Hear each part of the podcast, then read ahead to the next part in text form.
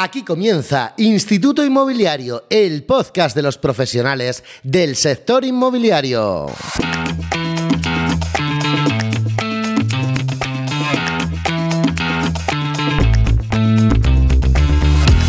Hola, ¿cómo estás? Soy Manu Arias Realtor y aquí comienza el podcast de los apasionados del sector inmobiliario, Instituto Inmobiliario.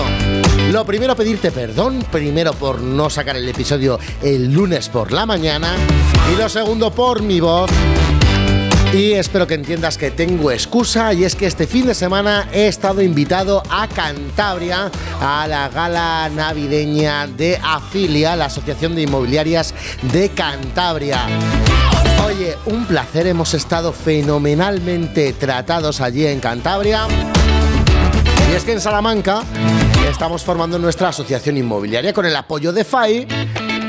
Y por eso hemos ido a ver qué hacen otros compañeros en otras ciudades y la verdad que encantados cómo nos han acogido, cómo nos han enseñado, cómo han compartido y es un gustazo ver asociaciones como Afilia en Cantabria, cómo están organizados. Bueno, ya sabes, soy Manuel Arias Realtor, soy Realtor CRS, API profesional en la ciudad de Salamanca.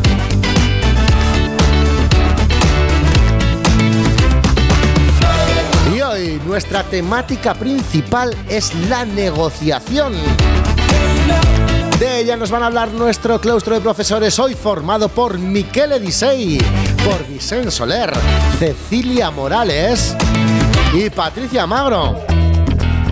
Pero no va a ser de lo único que hablemos en el episodio de hoy. Porque como cada semana Tony García nos va a traer la actualidad inmobiliaria. Iván Gomariz nos va a hablar de errores que cometemos en Instagram.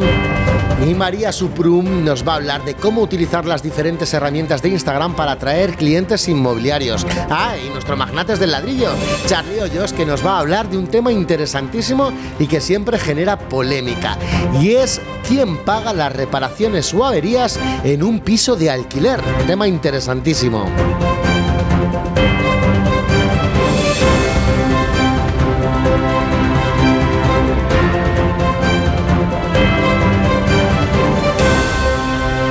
Así que sin más, arrancamos y hoy lo hacemos con la actualidad.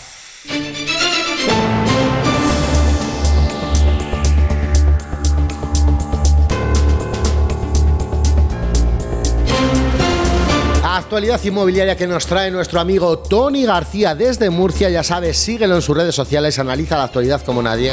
Facebook, Instagram principalmente. Eh, y LinkedIn. ¿Cómo estás, Tony? Hola. Muy buenos días, Manu. Muy buenos días, compañeros, amantes del mundo inmobiliario. Como cada semana os traigo lo último en las noticias del real estate. Hoy empezamos con un artículo de Brains Real Estate News.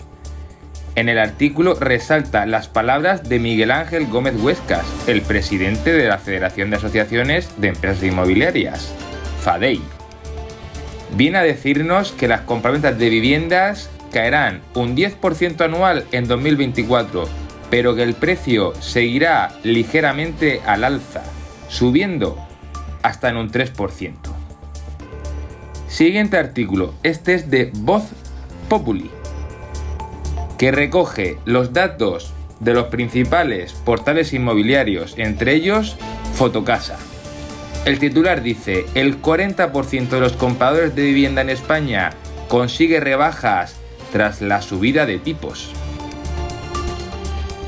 Aunque solo el 10% consigue grandes descuentos. Es obvio que el aumento de la financiación iba a hacer mella en el sector. Otro análisis sería ver si realmente estos, estas supuestas rebajas que consiguen los compradores estaban sobre anuncios en los cuales el precio estaba eh, publicado realmente a precio de mercado. Porque ya sabemos lo que ocurre en los portales inmobiliarios especialmente cuando los anuncios son de particulares. Que el precio y la realidad del mercado muchas veces están muy distantes. Artículo de Fotocasa Blog.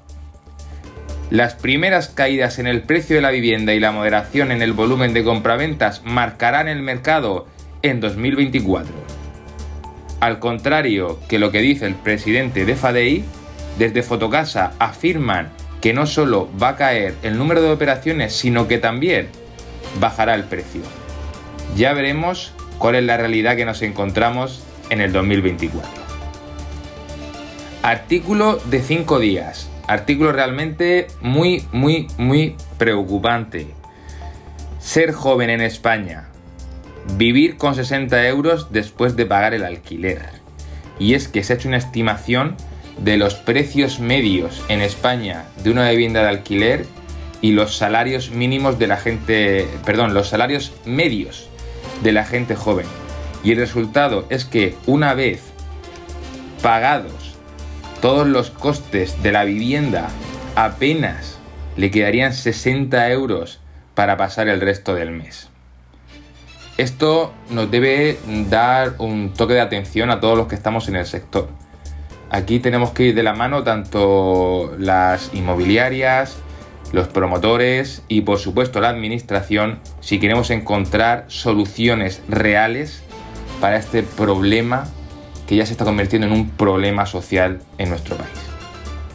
Y por último, quiero acabar con otro artículo de Voz Populi que nos dice que el gobierno constata una caída de la inversión inmobiliaria extranjera del 67% en 2023. Esto se debe a varios factores. Uno, el aumento del coste de financiación. Lógicamente, pues las empresas que han estado invirtiendo en los últimos meses, al tener una financiación más cara, pues han decidido no hacerlo pero no debemos obviar que la incertidumbre política y ciertas medidas de regulación tampoco ayudan.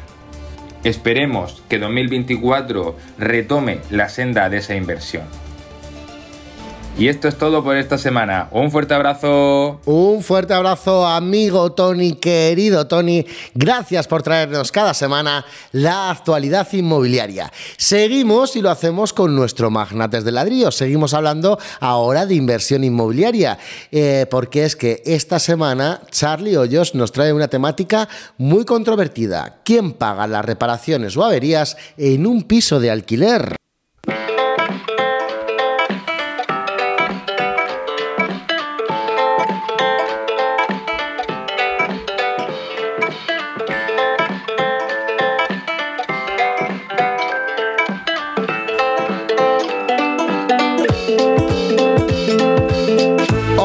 Charlie. Muy buenos días, Manu Arias. Un placer estar aquí una mañana más. Y hola a todos nuestros queridos oyentes, a esos magnates del ladrillo que nos siguen con muchas ganas escuchando el podcast de Instituto Inmobiliario. Claro que sí. Aquí Charlie Hoyos del canal y podcast de Magnates del Ladrillo y autor de la Biblia del Magnate del Ladrillo. Para hablarte sobre el maravilloso mundo del real estate, de las inversiones inmobiliarias y de la mentalidad necesaria para poder vivir de las rentas mientras duermes o estar de vacaciones. Y hoy vamos a hablar sobre un tema muy usual, ¿vale? Más de lo que nos gustaría a los propietarios, a los arrendadores e incluso también a los arrendatarios, ¿no? Y es que ¿quién debe hacerse cargo de las reparaciones y averías de un piso en alquiler? Bien el arrendador o bien el arrendatario, ¿vale? Eh, la tipología, no la tipología, la casuística es increíble, es muy diversa y muchas veces no queda claro del todo y es fruto de muchas peleas o conversaciones difíciles, ¿no? Entre propietario e inquilino. Así que nada, te voy a comentar un par de casos que se me han dado en las últimas semanas y bueno, pues por clarificar un poco cuando te suceda, ¿no? Como, como inversor inmobiliario. Bueno, te cuento la situación. Por un lado tenemos un inquilino que me llama y me dice, oye, Charlie, no me funciona la lavadora. Digo, ¿qué has hecho? dice, yo no he hecho nada. Yo no he hecho nada. Dice, lo de siempre. dice, pues encenderla, meter las cosas, poner el detergente y tal y lavar. Digo, vale, ¿Qué tal va de mantenimiento? ¿La has limpiado el filtro? Porque me decía que no funcionaba, que no arrancaba, que no hacía nada. dice, hombre, pues claro, eso lo sabe todo el mundo. Hay que hacer el mantenimiento. Y yo lo lavo todos los meses, me decía, todos los meses limpio el filtro. vale, qué cosa más rara, ¿vale? Total, se envía al técnico a ver la lavadora y bueno, saco de allí todo. Salió ya hasta el puchero de la tinta, ¿vale? Porque cuando se limpió el filtro, salió un euro. Otra moneda de, no sé, era 10 o, o 20 céntimos salió un clavo, salió un tornillo, salió un cacho de papel, o sea, salió de todo, ¿vale? Pelusa de todo. Digo, claro, cuando vemos la fotografía digo, pero tú no decías que habías limpiado el filtro. Sí, sí lo he limpiado. Digo, no, no, no lo has limpiado en tu vida, tío. No has limpiado en tu vida, tío. Entonces, claro, al final se había fastidiado una pieza electrónica a raíz de que, bueno, porque por lo visto se había sobretensionado, no sé. Viendo que era culpa de, del inquilino, digo, bueno, pues eh, hazte cargo, macho. Y fue simplemente eso, dijo el técnico, pues mira, estos son 70 euros y él intentaba, ¿no? El inquilino dice, no, ya, pero a ver, es que esto es una avería que, que no es por esto. vamos a ver, te lo ha dicho el técnico, tío. No, ya, pero es que, no, a ver, lo ha dicho el técnico. y el técnico es la persona que entiende, ¿no? Sencillo, ¿qué es lo que dice la LAU, la Ley de Arrendamientos Urbanos? Pues en su artículo 21 dice, habla sobre la conservación de la vivienda. Y es que en el 21.1 dice textualmente, el arrendador está obligado a realizar, sin derecho a elevar por ello la renta, todas las reparaciones que sean necesarias para conservar la vivienda en las condiciones de habitabilidad para servir el uso convenido, salvo cuando, salvo cuando el deterioro de cuya reparación se trate o sea imputable al arrendatario. Bla bla bla bla, ¿vale? Habla algo más de Código Civil. Vale, en este caso, ¿es algo repercutible? ¿Es algo que ha hecho el, el inquilino? Por supuestísimo, ¿vale? Pues entonces no hay más. ¿Y qué dice el 21,4? El 21 que las pequeñas reparaciones que exija el desgaste por el uso ordinario de la vivienda serán a cargo del arrendatario, ¿vale? Claro, tú dices, vale, ¿cuáles son esas pequeñas? Pues lo que yo siempre he hablado con varios abogados y lo que se ha entendido un poquito como la norma no escrita es que aquellas pequeñas reparaciones, vale, a ver, no hay duda si es algo que ha preparado, que ha liado el arrendatario. Lo paga él y ya está, ¿vale? Pero aquellas pequeñas reparaciones que diga, vale, ¿esto a quién corresponde? ¿No? Pues cuando sea algo de menos de 120 euros, más o menos, se tiene que hacer cargo el arrendatario. Como digo, no es algo escrito como tal, pero es más o menos un poquito la cifra en la que, pues hombre, si es algo de 400 euros, probablemente es el, a no ser que haya sido culpa del inquilino, pues es algo eh, que por supuesto es por el uso, ¿no? Y al final se tiene que hacer cargo el, eh, el, arrendatario, cuando son estas pequeñas averías, ¿no? Vale, pues eso te cuento por un lado un caso y ahora te traigo otro que es un poquito más especial. Esta es una vivienda, también en Madrid, y es un inmueble que fue alquilado como hace cosa de un ¿vale? Hace cosa de un añito, a una, a una familia. El caso es que en tan solo unos meses nos llama la inquilina y nos dice que han salido unas manchitas, unas pequeñas manchitas en el baño, que es humedad y que llame al seguro inmediatamente para que lo arregle. Bueno, bueno, a ver, envíame fotos primeramente y un vídeo, digo, y lo vemos. Bueno, cuando me manda las fotos, la madre que lo parió, chicos, porque eso no eran unas manchitas, no, eran unos, unos manchones, o sea, lo, difícil era ver el, blanco de la pintura, o sea, nada más que había manchas, ¿vale? Y le digo, pero perdona, digo, ¿esto desde cuándo, desde hace cuánto tiempo sucede? Y me dice que no, que, que, hace muy poco, pero que se le había olvidado decírmelo. Digo, pero vamos a ver, digo, si es que esto no es de ayer, es que estaba, había desconchones, o sea, estaba, se estaba cayendo la pintura, ¿no? Y digo, perdona, digo, ¿tú ventila? Y dice, no, la verdad es que no me dice, digo, pues tienes una ventana hermosa, ¿sabes? No todos los baños tienen ventana, pero este tiene una ventana muy hermosa. Y digo yo, es que hay que ventilar. Digo, si tú no ventilas, dice, no, es que nos metemos en la ducha, pues son cuatro, tal. Dice, y nos metemos uno, luego el otro, luego el otro, luego el otro. Y claro, dice, en invierno hace mucho frío. Y si no, se escapa, se escapa el calorcillo, ¿no?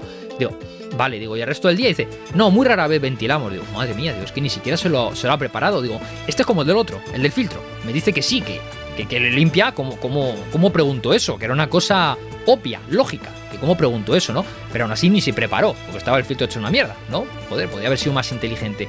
Pero en este caso sucede exactamente lo mismo. Bueno, no, en este caso es incluso más inocente, porque dice que, que no, que es que no ventila. Digo, coño, es que hay que ventilar, vale. Pues al final, el, digo, el seguro no te lo va a enviar, porque eso no es una humedad, y al final, oye, tú siempre quedes el parte al seguro, porque el seguro está por si sucede algo a la vivienda, algo que no es a cuenta de, del inquilino, ¿no? Si no, al final es una tontería. Van a llegar y van a decir, no, esto no es humedad, no viene de arriba, del piso de arriba, y esto es una cosa pues por mala ventilación y al final sale moho, ¿no? Y al final, ¿qué va a pasar? Pues por dar ese parte, por ir un tío allí, el año que viene te van a subir a ti como propietario el seguro. Por eso, yo tampoco soy muy amigo de enviar siempre el seguro rápido, ¿no? Rápido y veloz, porque a lo mejor no es culpa de, la vivienda en sí o de otro vecino, sino que es por culpa de, de, un maltrato por parte del inquilino. Recuerda que no es la vivienda del inquilino, entonces, pues bueno, la tratan como, como pueden, pero sin hacer mucho trabajo, ¿vale? Sin esforzarse mucho. ¿Qué hicimos? Pues mira, simplemente se envió a un pintor, el pintor lo lo ratificó y dijo esto es pues, porque no has ventilado y esto hay que raspar todo, volver a pintar y darle su capa protectora y tal, ¿no? Vale.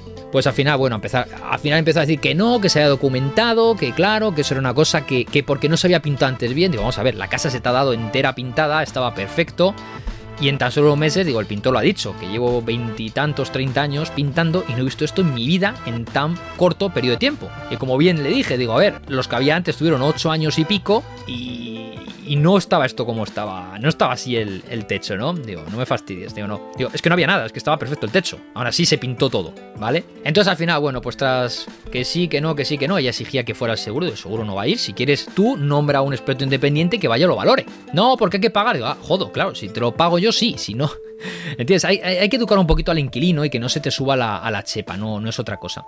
Total, que al final, bueno, pues lo, lo, lo admitieron, hemos quedado en que lo van a ventilar y de hecho ahora me creo que lo están haciendo porque de vez en cuando han enviado alguna foto diciendo, oye, estamos ventilando, ¿vale? También por curas en salud y no ha vuelto a salir nada. Así que entendemos que todo ha quedado bien hecho. La, al final lo pagaron ellos y ya está. Y no por el hecho de, de, de ahorrar o tal, no, es que al final es una vía para que el inquilino cuide la casa. Ese señor que no limpiaba el filtro, pues probablemente ahora haya más oportunidades o más probabilidad, a lo mejor no, pero de que limpie el filtro con más frecuencia, ¿no? Y esta, esta señorita y su familia, pues ventilará más, ¿no? El servicio. Así que bueno, recuerda eso, ¿no? Que cuando sea algo por culpa del inquilino, lo paga el inquilino. Y aquellas pequeñas reparaciones que exija el desgaste por el uso ordinario de la vivienda serán a cargo del arrendatario, del inquilino, ¿vale? Más o menos una cifra 120 euros, ¿vale? Y nada, eso por hoy porque es, un, fruto de muchísimas disputas entre inquilinos y propietarios y muchas veces excusas que ponen los inquilinos para llegar y decir no te pago más porque no me ha reparado esto o porque me has cobrado de allí, ¿no?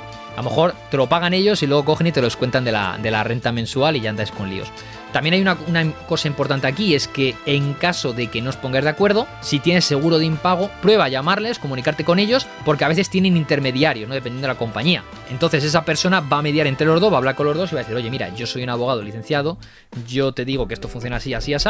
Y entonces, pues oye, vas a tener más oportunidades de que diciéndole un tercero, pues eh, entren por el aro, bueno, y, y ya está. Pero vamos, esto es siendo legal, no es engañar a nadie, es siendo honestos. Y con esta información me despido de ti, mi querido magnate ladrillo y de ti también, claro que sí, Manu. Enhorabuena como siempre por esta pedazo de iniciativa de Instituto Inmobiliario. Un abrazo de Charlie Hoyos del canal y podcast de Magnates de Ladrillo y autor de la Biblia del Magnate de Ladrillo y que puedes encontrar en Amazon.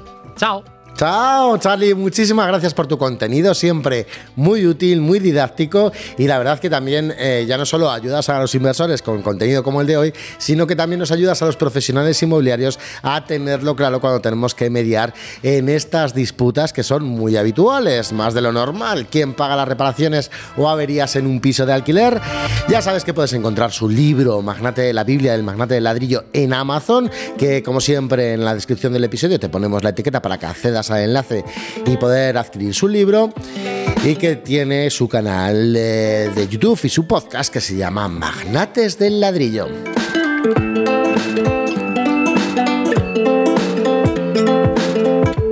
Vamos a hablar ahora de Instagram y concretamente de cómo utilizar las diferentes herramientas de Instagram para atraer a clientes inmobiliarios.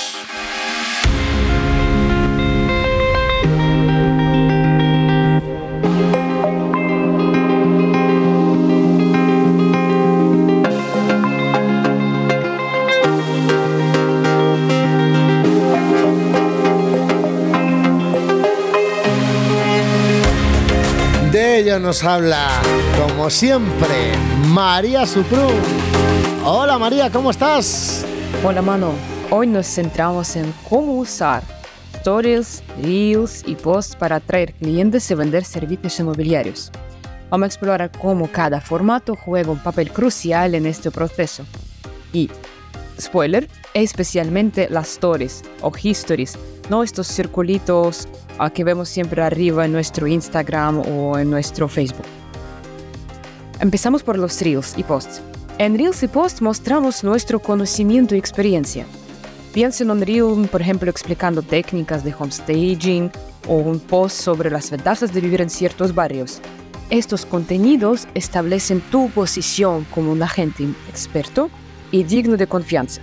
Ya hemos hablado en últimos episodios siempre ¿no? de que en los reels y posts hay que dar mucho valor, muchísimo. Ahora, las stories o histories, historias. Aquí es donde realmente se hacen las ventas. La gente nos contrata cuando ve que somos personas reales, con valores y experiencias compartidas. Por esto es esencial hacer stories constantemente.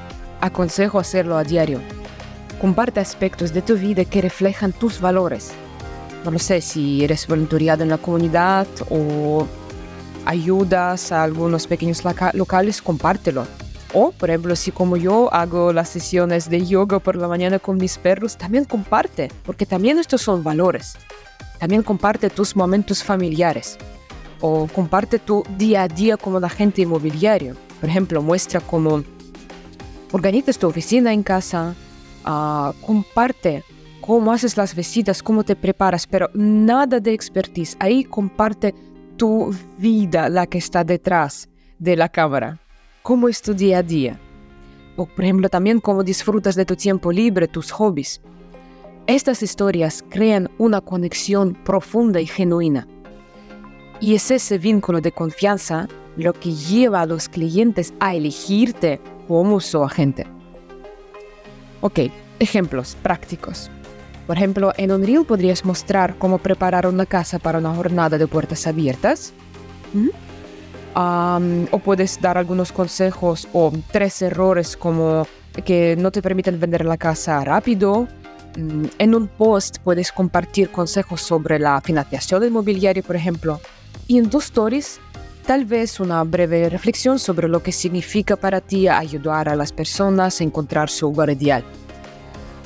Estos ejemplos solidifican tu imagen como un experto compasivo y comprometido. Entonces recuerda, mientras que los reels y posts construyen tu imagen de experto, las stories, estos circulitos, las histories, son donde realmente conectas y vendes, mostrando tu humanidad y tus valores. Esta combinación de profesionalismo y personalidad es la clave para atraer y retener clientes en el mundo inmobiliario. Espero que os haya gustado este episodio, espero que a partir de ahora mismo, en cuanto dejáis de escucharlo, vais a subir las stories donde vais a compartir que sois personas reales con vuestros valores y que seguís publicando en Reels y post consejos muy prácticos de mucho valor, porque así os aseguro que vais a sacar muchas ventas, muchas exclusivas a través de redes sociales.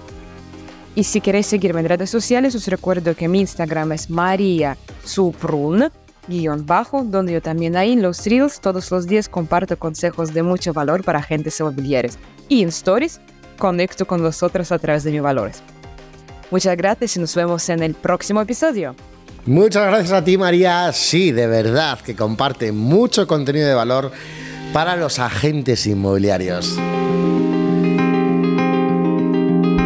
Y seguimos hablando también de Instagram porque hoy está con nosotros Iván Gomariz con su sección Imagen Inmobiliaria, así lo puedes seguir en redes sociales y hoy Iván Gomariz nos habla de errores que cometemos los agentes inmobiliarios en Instagram.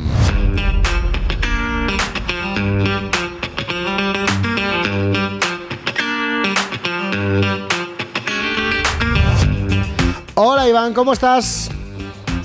Muy buenos días Manu y muy buenos días a todos y a todas las que nos escucháis aquí una semana más en Instituto Inmobiliario. Bueno, en el día de hoy me desvío completamente de la temática principal del podcast, que es la negociación. Creo que yo poco os puedo ayudar en esto, así que os recomiendo que escuchéis a todos los profesionales que hay aquí en el podcast que os asesorarán en esto muchísimo mejor que yo.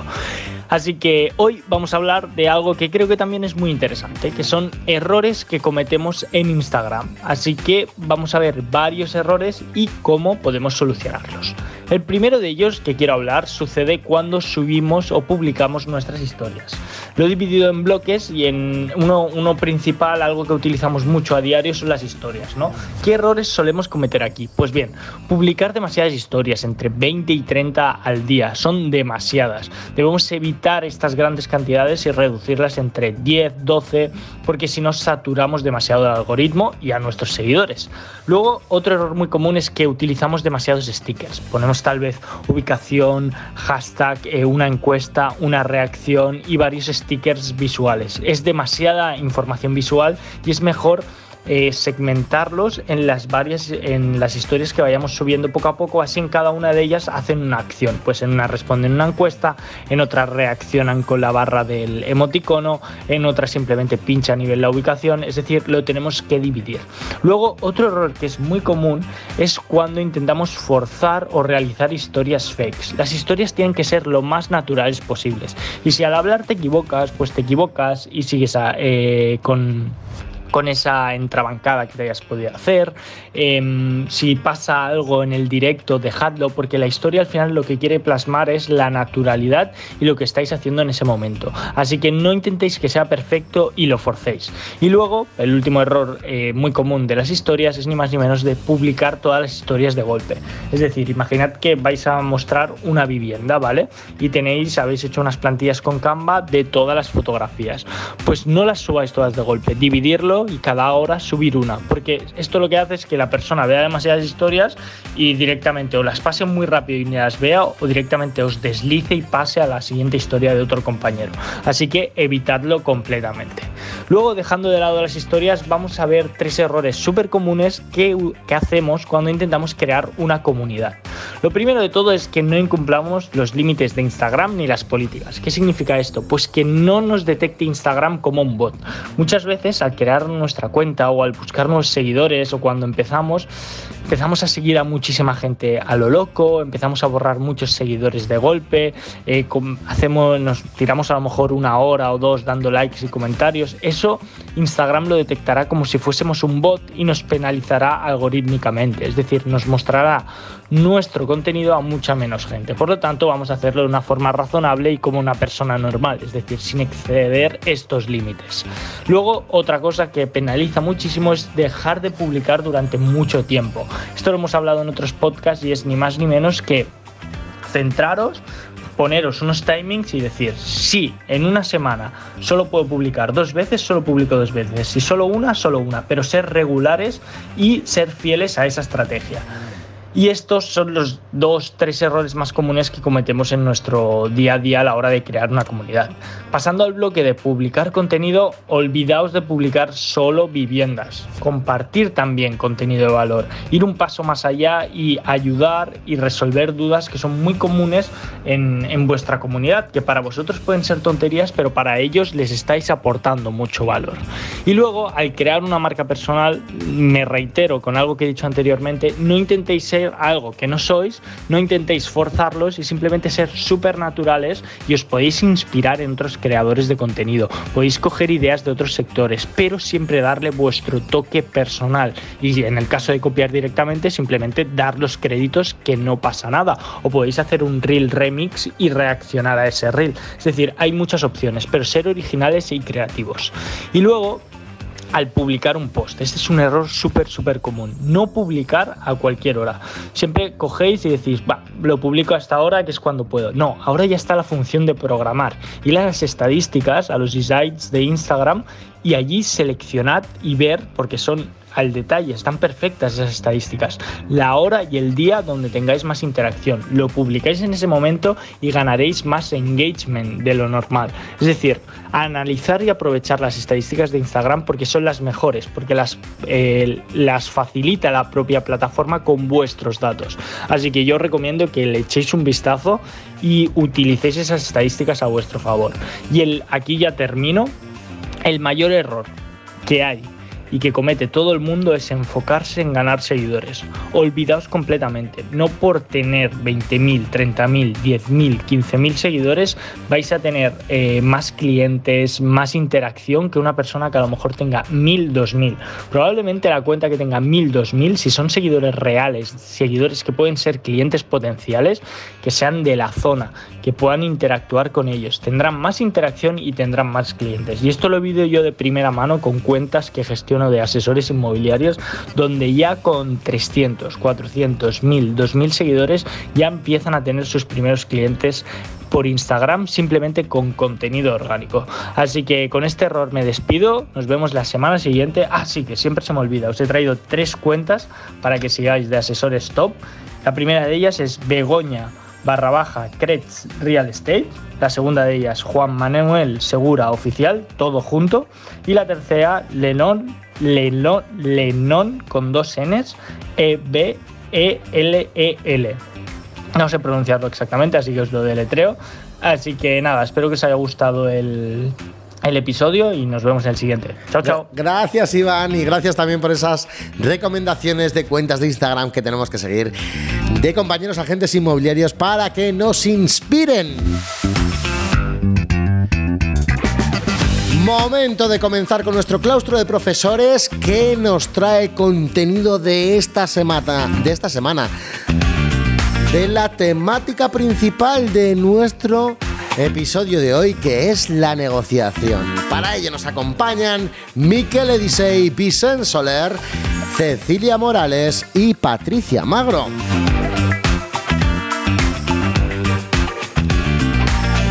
Y arrancamos con el coach, mentor inmobiliario Miquel Edisei. Hoy nos trae 10 consejos para negociar.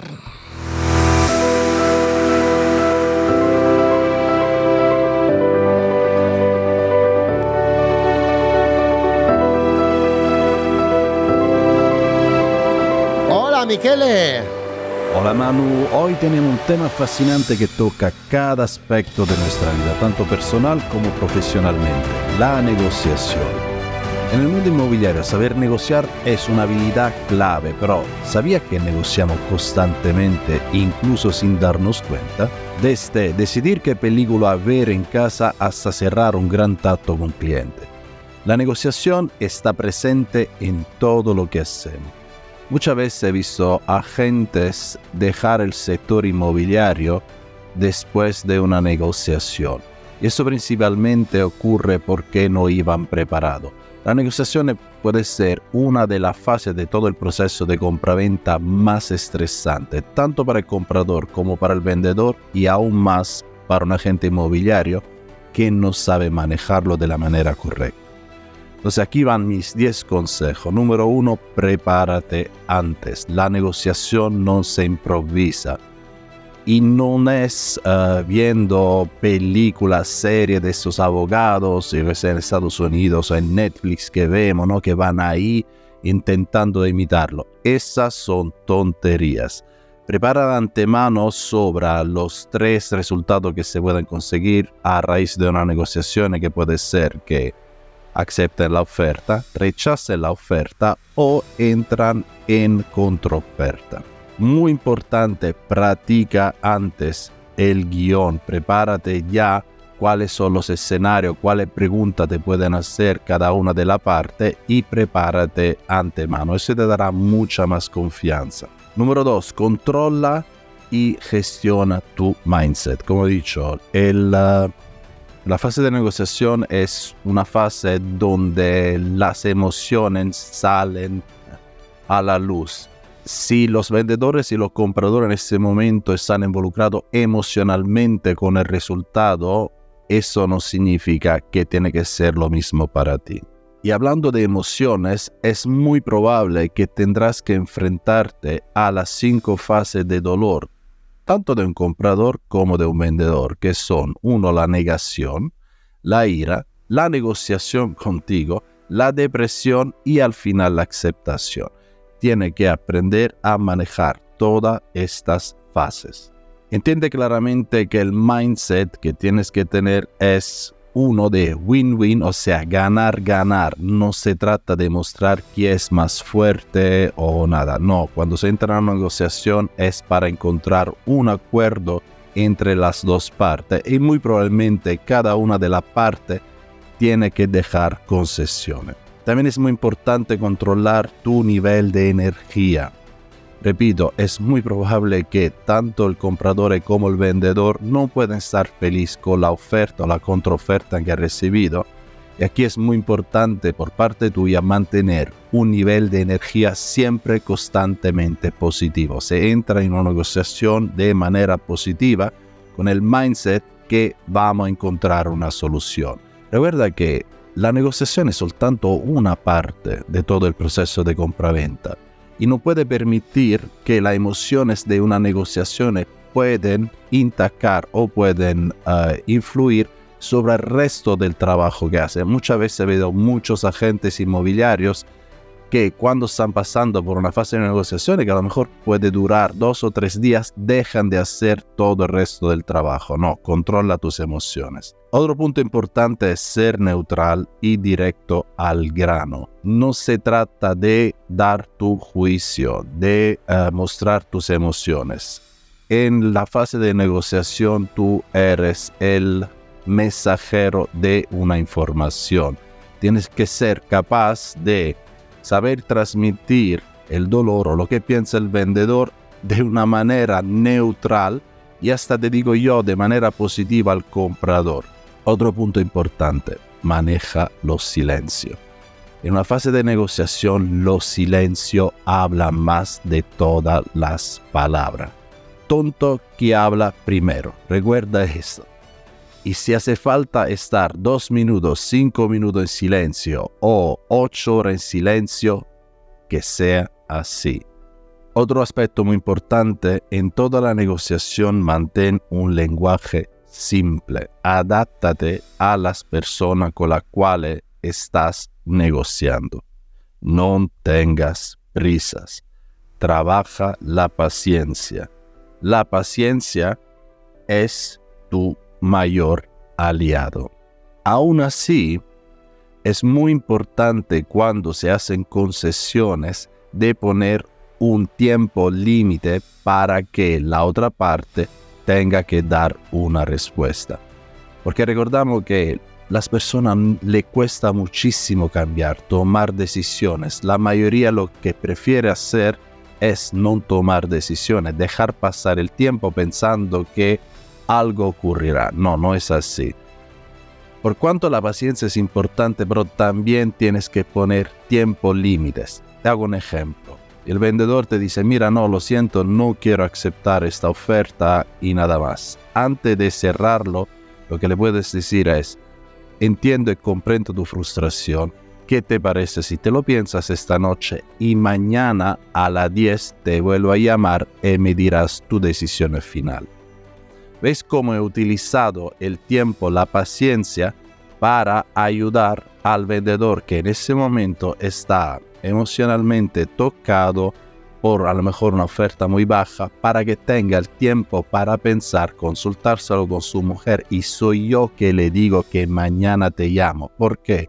Eso te va a permitir que tú puedas dormir por la noche y tienes siempre el control de la negociación. Muy importante otro aspecto es haz más preguntas, menos hablar.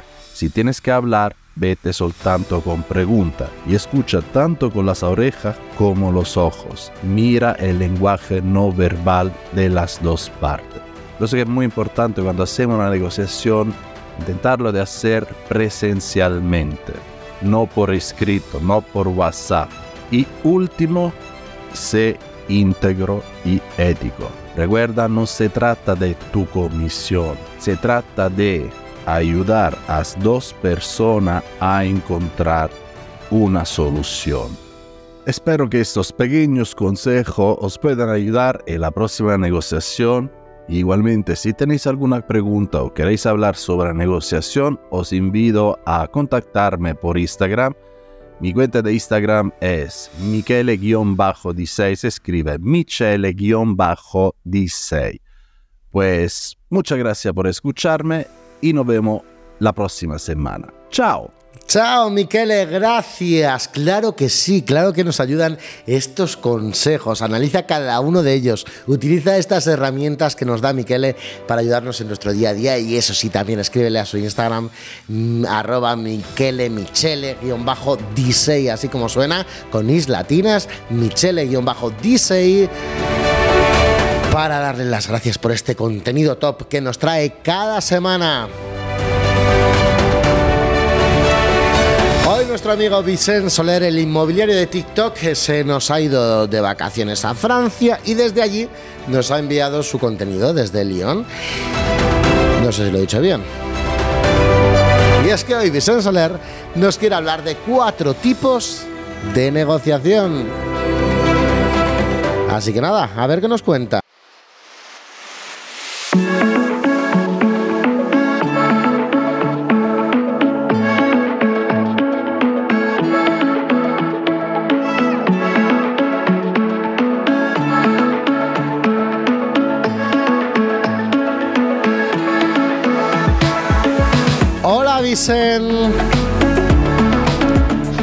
Hola Manu, buenos días. Primero de todo, quería disculparme por el audio, ya que estoy en medio de la calle, en León, que estoy de aquí de vacaciones y no es el mejor sitio para grabar.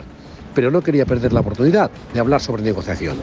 En nuestra profesión estamos negociando todo el día, en la captación, en la reposición de precios, con compradores, con vendedores, etc.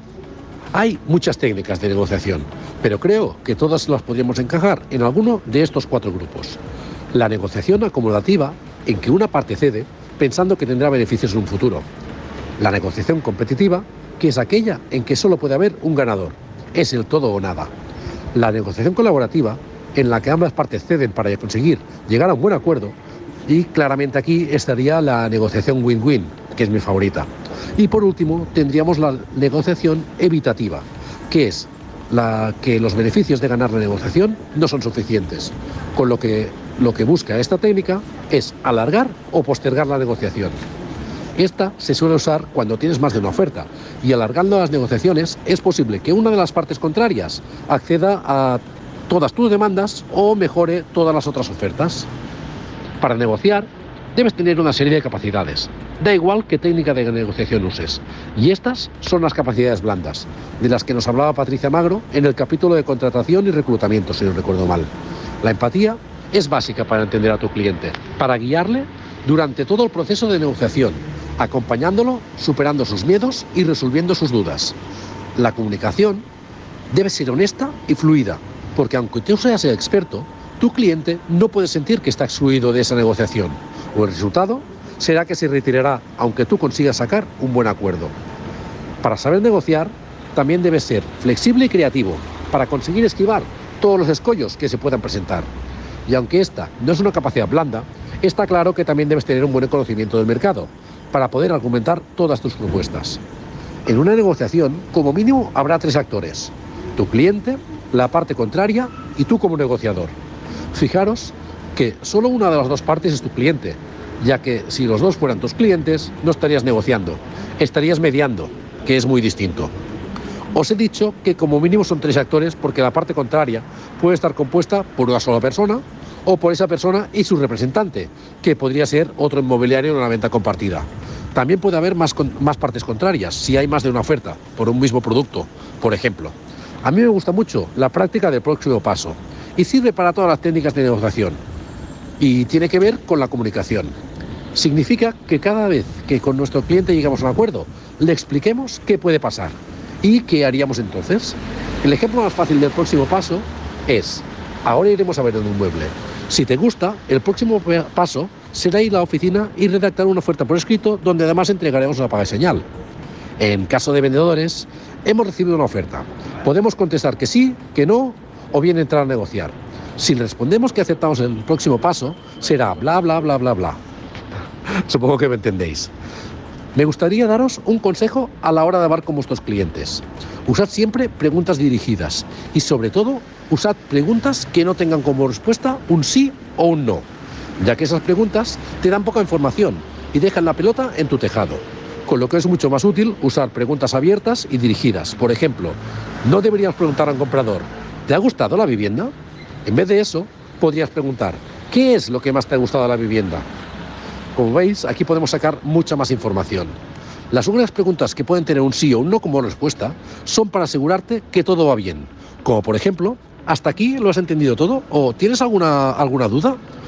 Podríamos estar hablando durante horas de este tema y no acabaríamos. Así que lo voy a dejar aquí y os voy a recomendar una cuenta que podéis encontrar tanto en TikTok como en Instagram, que habla de técnicas de venta.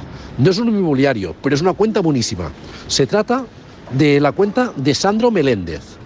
Espero que todo esto sea muy útil y nos vemos la semana que viene. Hasta luego. Gracias que sí, eh, gracias Vicen, claro que sí, súper útil y también esa recomendación de esa cuenta en TikTok y en Instagram. Y agradecerte además que te hayas esforzado en mandarnos tu contenido desde la calle ahí en Lyon tus vacaciones. El inmobiliario de TikTok, Vicente Soler. Vamos a recibir un ladrillazo, como siempre, los ladrillazos de realidad nos los trae. La directora de marketing de Inmotools.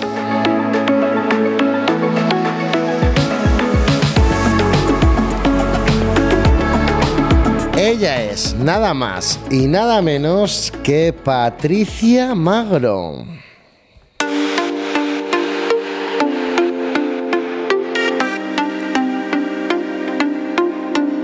Y hoy nos quiere hablar del antes de la negociación. Hola Patricia. Hola Manu, hola a todos los oyentes, agentes, gerentes, brokers, coordinadores, inmobiliarios en general y resto de civiles que os interesa el apasionante mundo inmobiliario por alguna razón. Bueno, hoy para el tema de negociación yo voy a centrarme en algo que creo que complementará a lo que dirán otros expertos del podcast sobre, por ejemplo, pues rebatir objeciones o cuestiones más técnicas o MINSED o bueno, muchas cosas eh, sobre las que yo sé algo claro, sobre todo desde el punto de vista de las habilidades de la comunicación, pero que me haría irme por la rama bastante. Por eso yo voy a hablar de algunas de las cuestiones que pueden aportar a que una negociación te sea más favorable, pero que son pequeños hábitos o cuestiones externas que suelen pasarse por alto y que incluso pueden incluirse también luego cuando las interiorizamos y vemos cierta importancia en algunos momentos, las podríamos incluso integrar en nuestras eh, cuestiones de marketing general en la agencia. Lo primero, por ejemplo, sería la importancia del lugar, el lugar de esa negociación. Debe ser un espacio que fomente la postura que tú quieres tomar y también que fuerce un poquito la que necesitas que adopte la otra parte. Por ejemplo, si queremos mostrar fortaleza, fuerza, autoridad, pues podemos llevar las reuniones a negociación a una sala que imponga, pues ya sea por su grandeza o por su decoración o, lo que veamos, ¿no? O si por el contrario lo que queremos es mostrar cercanía y un poco más de humildad, pues irnos a una sala más modesta. También importante si prefiero tener esa reunión en mi casa, ¿no? En, mi oficina o lo que eso supone si la tengo en eh, eh, un, sitio, por ejemplo, más neutral o justo en el, eh, en el escenario, en el campo del rival, ¿no? Que juego como visitante. Pues esas cosas tienen bastante importancia. De entrada, por ejemplo, la temperatura, el ruido que haya ambiental, incluso los aromas. Hay toda una teoría sobre a lo que debe oler o no debe oler. Todo esto os sonará porque también se habla de, este, este, de esta serie de cosas en el tema del home staging, que si una velita que huela a café o que huela a canela porque da sensación de hogar, bueno, pues es que eh, todo parte de lo mismo, que los aromas y todo lo que nos impacta de una manera sensorial, es decir, por cualquiera de los sentidos, nos va a llevar a un estado mental, a unas sensaciones que a nivel de marketing tenemos que intentar que todo nos lleve a donde nosotros queremos llevar a la otra parte, en este caso de la negociación. La comodidad de las sillas, por ejemplo, es muy famoso el tema de que las sillas de los restaurantes de comida rápida tipo McDonald's o Burger King o tal son incomodísimas y están hechos a propósito para que no te quedes de sobremesa, para que comas y te largues. Bueno, pues ese, ese tipo de cuestiones también deberíamos a lo mejor visualizarlas para las reuniones que queremos tener en las que vamos a tratar temas conflictivos o delicados, ¿no? Pues todo esto que estamos hablando pueden crear un clímax predeterminado que en ciertos momentos nos ayude a imponer sobre todo el tono inicial de la conversación que queremos tener. Y como decía antes, pues también la posición en la que yo quiero estar y la posición en la que yo quiero poner a la otra parte. Una cuestión para mí importante es, eh, por ejemplo, ser puntual.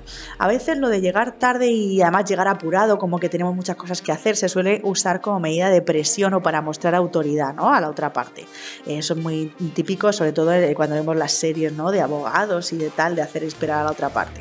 Sin embargo, si la negociación que tenemos es, por ejemplo, en un entorno de la captación, que no es que estemos peleando eh, un trato judicial de miles de euros, sino que lo que queremos es negociar el que una persona se haga nuestro cliente, pues seguramente uno de los aspectos más importantes que debemos fomentar es el respeto hacia el cliente y también mostrar, empezar a mostrar la implicación que vamos a tener en su proyecto. Y claro, en, ese contexto, pues llegar tarde ya es empezar con mal pie, ¿no? No, no, le, no le estamos mostrando respeto ni le estamos dando prioridad en toda nuestra agenda. Cuando, por otro lado, cuando tenemos una negociación en el entorno profesional, eh, como estamos diciendo, las cosas más importantes son transmitir seguridad y confianza. Y Un refuerzo de esas dos cosas muy grande es nuestra vestimenta. Por un lado, porque influye en la impresión que generamos en la otra persona. Si queremos que nos traten como una persona profesional, deberíamos vestirnos en, esa, mm, en ese concepto que tiene, prejuicio que tiene una persona sobre una persona profesional. Eh, pero también porque afecta nuestra propia actitud. Parece que tenemos asumido que nos vestimos según nos encontremos, ¿no? Pues un día me encuentro fatal, estoy en mi casa, tal, y me pongo gris y en chándal. y otro día me como el mundo y de pronto yo pues, me subo a los tacones y me pongo llena de colorines o me, yo qué sé, lo típico de, de pinta los labios de rojo, ¿no? Que se suele decir en el mundo femenino. Eh, pero también podemos hacer que eso afecte en el sentido contrario. Si quiero sentirme poderoso, con confianza y tal, pues me he visto eh, tomando conciencia de cómo me quiero sentir para fomentar esa actitud. Eh, básicamente, si me siento guapo, me siento cómodo, me siento seguro de mí mismo, pues transmitiré seguridad de mí mismo, ¿vale? Los hombres eh, estáis menos adiestrados en este tipo de cosas Em, pero os puedo asegurar que funciona exactamente igual con los hombres que con las mujeres y con todos los aspectos y a nivel profesional sobre todo, ¿vale? Es importante lo del tema de qué espera el cliente encontrar cuando busca un profesional inmobiliario o un representante inmobiliario.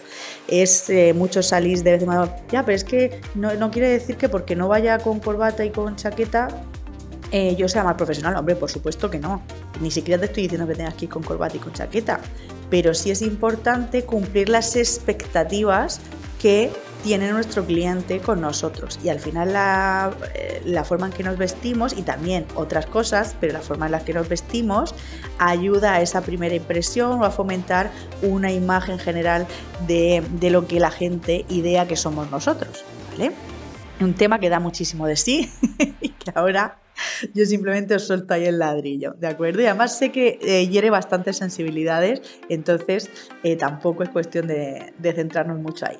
Y luego, para mí, por supuesto, lo más importante de todo, lo que pasa es que eso sí quedaría para máster y máster y máster, es controlar teórica y conscientemente cómo comunicamos, no solo qué comunicamos sino cómo lo hacemos de manera verbal, es decir, las palabras que usamos, pero también de manera no verbal, el tono, los silencios, el ritmo, el volumen, eso en cuanto a toda la comunicación oral y de lenguaje y de mensaje, pero también cómo usamos nuestro cuerpo para enfatizar los mensajes y fomentar también sensaciones y cuestiones muy importantes como la escucha activa, la empatía, la comprensión hacia la otra persona, ¿eh? la actitud positiva para encontrar un punto de encuentro.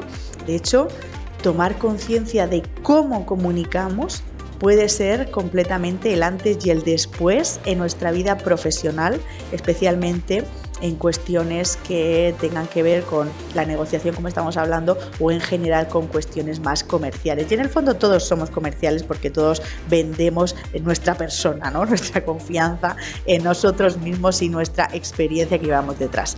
Así que bueno, esa es mi aportación a este tema del que estoy deseando escuchar lo que tienen que decir el resto de compañeros. Y a mí me podéis encontrar, eh, ya lo sabéis, para comentar cualquier cosa sobre esto de la negociación o sobre cualquier otro de los temas que hemos hablado en otros podcasts, en Instagram, en arroba patricia baja magro. Manu, placer como siempre. Hasta la semana que viene. Adiós. Ah, hasta la semana que viene, eh, Patricia. Gracias como siempre por tu contenido. Es un placer de verdad porque es contenido del que siempre, siempre, siempre te llevas una perlita. Nuestra última profesora del claustro de hoy que cierra nuestro contenido es nada más y nada menos que la impulsora de negocios inmobiliarios Cecilia Morales, que hoy nos va a hablar de cómo utilizar el CRM para la negociación.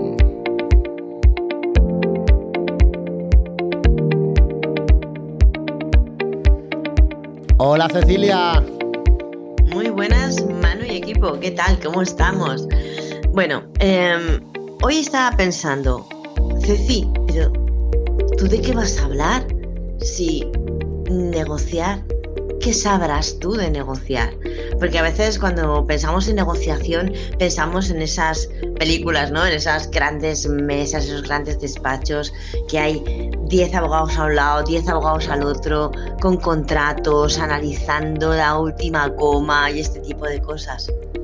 Pero la verdad es que es mucho más sencillo, porque estamos negociando todo el tiempo con todo el mundo y de maneras muy diferentes.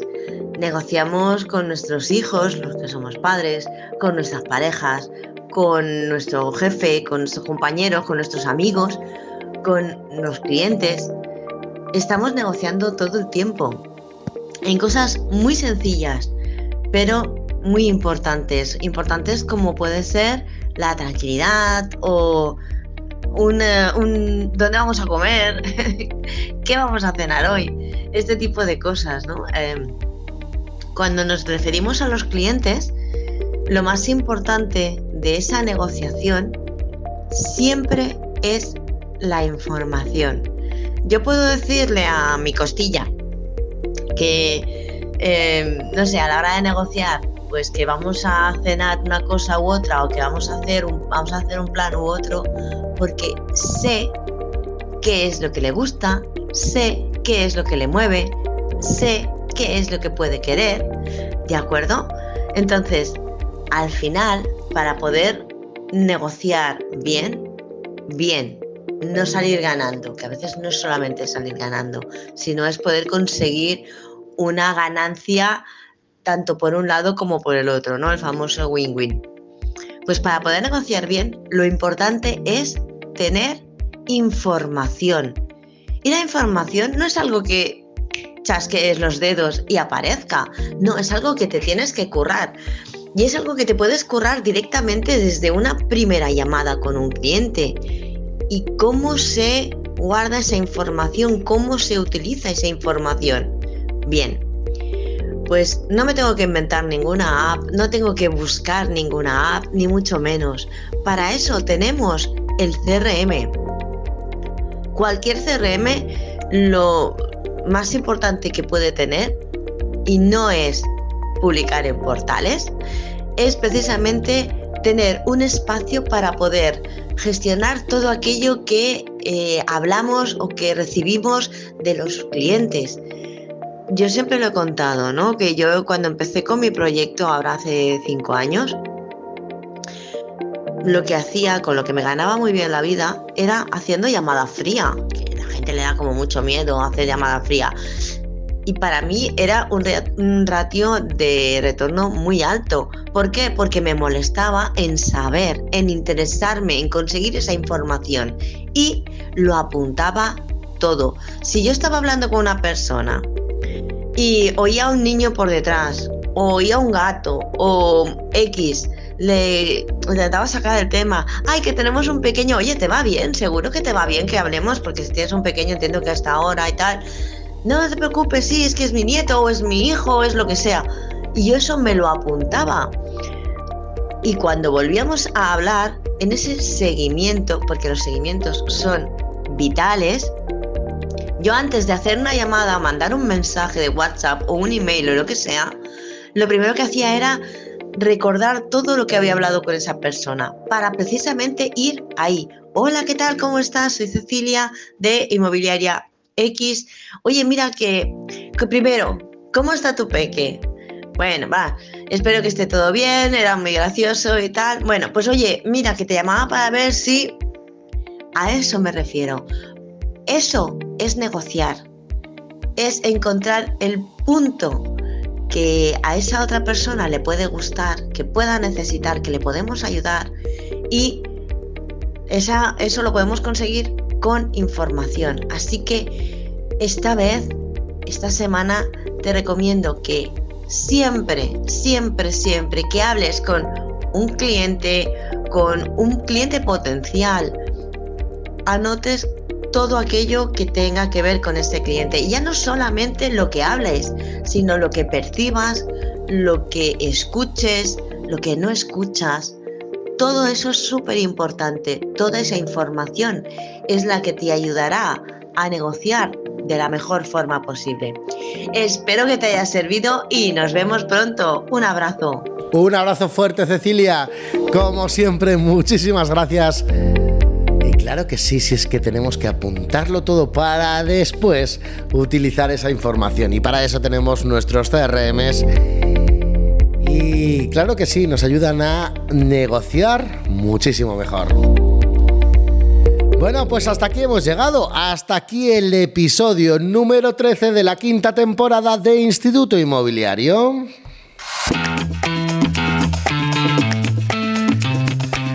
La próxima semana, último o penúltimo, mejor dicho, episodio de la temporada. Acciones que podemos hacer de Navidad en nuestras agencias inmobiliarias.